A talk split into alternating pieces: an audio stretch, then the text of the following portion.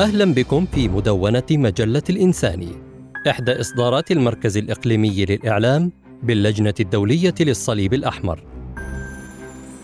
المقالات الصوتية.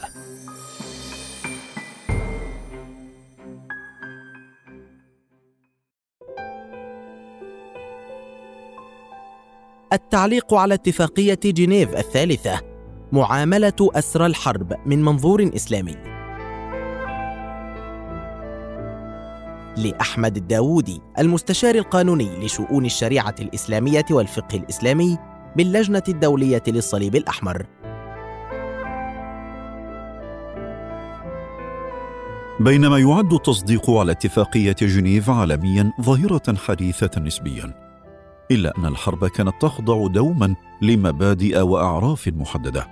وبالنظر إلى أن ثلثي النزاعات المسلحة الدائرة في العالم في الوقت الراهن تقع في سياقات تتضمن أطرافا من المسلمين وإذ يستشهد بعض حاملي السلاح بأحكام الشريعة الإسلامية كمرجع لتسويغ سلوكهم.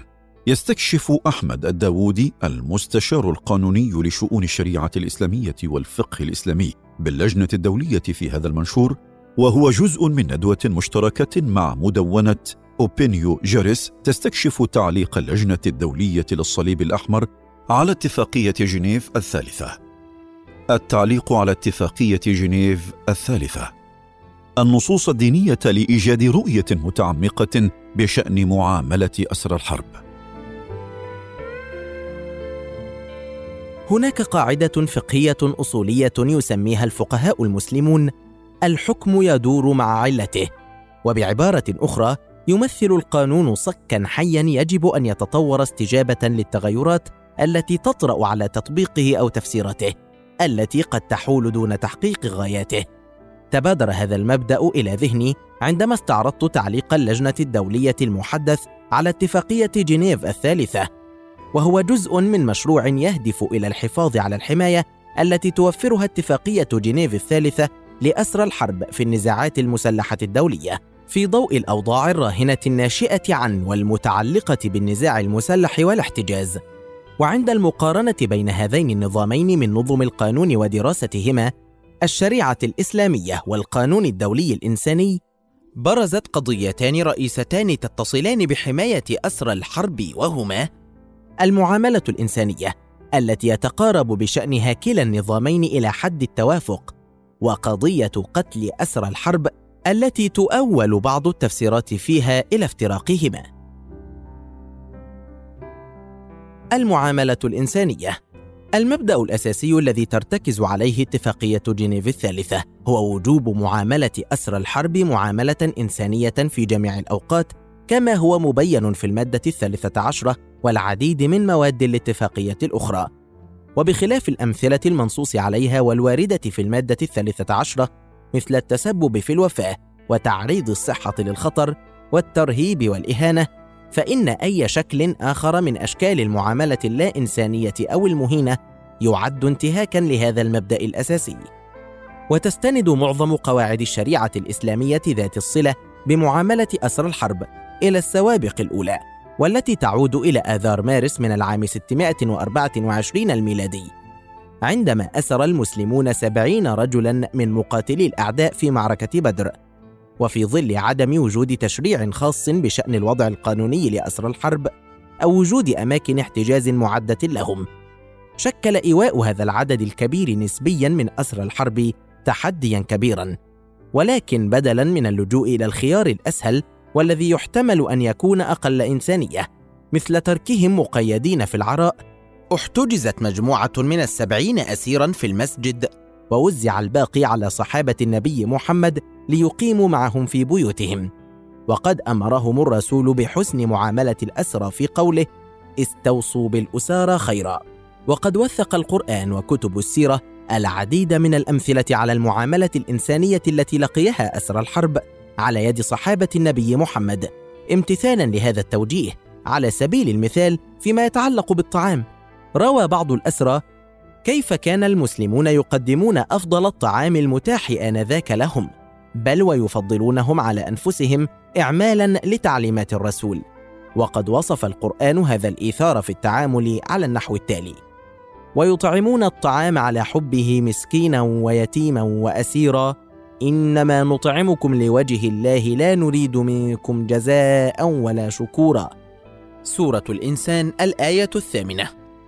وبعد مرور قرون من الزمان عندما عجز صلاح الدين الأيوبي المتوفى عام 1193 ميلادية عن إطعام العدد الكبير الذي وقع في يديه من الأسرى عند استرداده بيت المقدس أحس الا خيار أمامه سوى إطلاق سراحهم.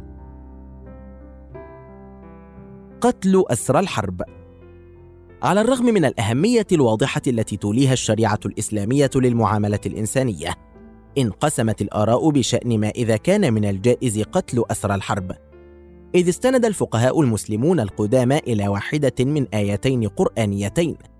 الآية الرابعة من سورة محمد أو الآية الخامسة من سورة التوبة. وكذلك إلى السنة النبوية الحديث. واستندت جماعة الفقهاء المسلمين الأوائل من بينهم ابن عباس المتوفى عام 668 ميلادية وعبد الله بن عمر المتوفى عام 693 ميلادية والحسن البصري المتوفى عام 728 ميلادية وسعيد بن جبير المتوفى عام 714 ميلادية في رأيهم إلى آية سورة محمد. ورأوا أن حكم الأسرى في الإسلام هو المن إطلاق سراح أسرى الحرب من غير مقابل أو فداؤهم مقابل أسرى المسلمين. وهو الرأي الذي لا يتعارض مع اتفاقية جنيف الثالثة. ومع ذلك ذهب جمهور الفقهاء القدامى بمن في ذلك الشافعية والمالكية والحنابلة وكذلك الأوزاعي المتوفى عام 774 ميلادية وسفيان الثوري المتوفى عام 778 ميلادية إلى أن للحاكم أن يختار حسب ما تقتضي المصلحة إما أن يقتل بعض الأسرى أو كلهم. أو أن يسترقهم أو أن يطلق سراحهم أو أن يفتديهم بأسرى مسلمين.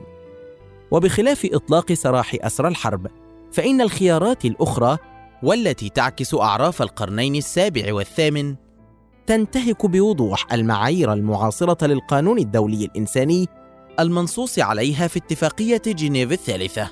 ومع ذلك فقد استشهد بعض حاملي السلاح على سبيل المثال مؤخرا بهذه الآراء. لتبرير قتل الأسرى الخاضعين لسيطرتهم. ومن الأهمية بمكان الإشارة إلى أن إباحة قتل الأسرى في الشريعة الإسلامية عند من قال بهذا الرأي من الفقهاء. قد بني على ما ورد عن قتل ثلاثة فقط من أسرى مقاتلي الأعداء في حياة النبي النضر بن الحارث وعقبة بن أبي معيط في معركة بدر في آذار مارس في عام 624 ميلادية. وأبي عزة الجمحي في معركة أحد في آذار مارس عام 625 ميلادية. وبتجاوز الخلاف عن صحة هذه الروايات وسواء قتل هؤلاء الأسرى أثناء القتال في ميدان المعركة أم بعد أسرهم فمن الواضح أن اختيار هؤلاء الأفراد الثلاثة دون غيرهم من الأسرى كان بسبب ما ارتكبوه من جرائم ضد المسلمين في مكة قبل الهجرة إلى المدينة وليس لمجرد كونهم أسرى حرب. لذلك يمكننا أن نخلص في كلامنا عن هذه المسألة أن القراءة الأمثل للشريعة الإسلامية فيما يتعلق بإباحة أو تحريم قتل أسرى الحرب من حيث كونهم أسرى حرب أنها تحظره وهي القراءة التي تضمن نفاذ الواجب الأعم بالمعاملة الإنسانية والمنصوص عليها بوضوح في الشريعة الإسلامية. تمثل اتفاقية جنيف الثالثة الإطار القانوني الأكثر شمولا لنظامنا القانوني الدولي الحديث عندما يتعلق الأمر بحماية أسرى الحرب. ولكن دراسة هذه الاتفاقية وحدها قد لا تقدم إجابات لجميع التحديات المعاصرة التي نواجهها في مسألة الاحتجاز اليوم. ويجب عدم غض الطرف عن القواسم المشتركة والتعارض بين أحكام اتفاقية جنيف الثالثة وغيرها من الأطر القانونية والتقاليد التي تؤثر على سلوك حاملي السلاح وتشكل اتفاقية جنيف الثالثة. شأنها شأن أي معاهدة ينضم إليها المسلمون بشكل قانوني اطارا قانونيا ملزما. ليس فقط من منظور القانون الدولي ولكن أيضا من منظور الشريعة الإسلامية. إذ إن الوفاء بالعهود التزام واجب على المسلمين كافة كما يمليه القرآن الكريم في سورة البقرة. الآية الأربعين والآية المائة وسبعة وسبعين وسورة آل عمران الآية السادسة والسبعين وسورة المائدة الآية الأولى وسورة النحل الآيات من واحد وتسعين إلى أربعة وتسعين وسورة الإسراء الآية الرابعة والثلاثين. وكما بينت السنة النبوية ولا تؤثر أي تعارضات بين اتفاقية جنيف الثالثة والقواعد التي وضعها الفقهاء المسلمون القدامى على الطبيعة الملزمة للاتفاقية أو تأثير قواعدها الآمرة إذ حظيت اتفاقية جنيف الثالثة بالتصديق عليها عالمياً. ما يعني أن جميع دول العالم بما في ذلك جميع الدول ذات الأغلبية المسلمة وافقت على الالتزام بقواعدها. ومن ثم فإن المسلمين ملزمون باحترام أحكامها وفقا للشريعة الإسلامية. وينبغي ألا ينظر إليها على أنها محل جدل حتى بالنسبة لأكثر علماء المسلمين تحفظا إذ لا يوجد شيء في اتفاقية جنيف الثالثة يتعارض مع المبادئ الأساسية للشريعة الإسلامية.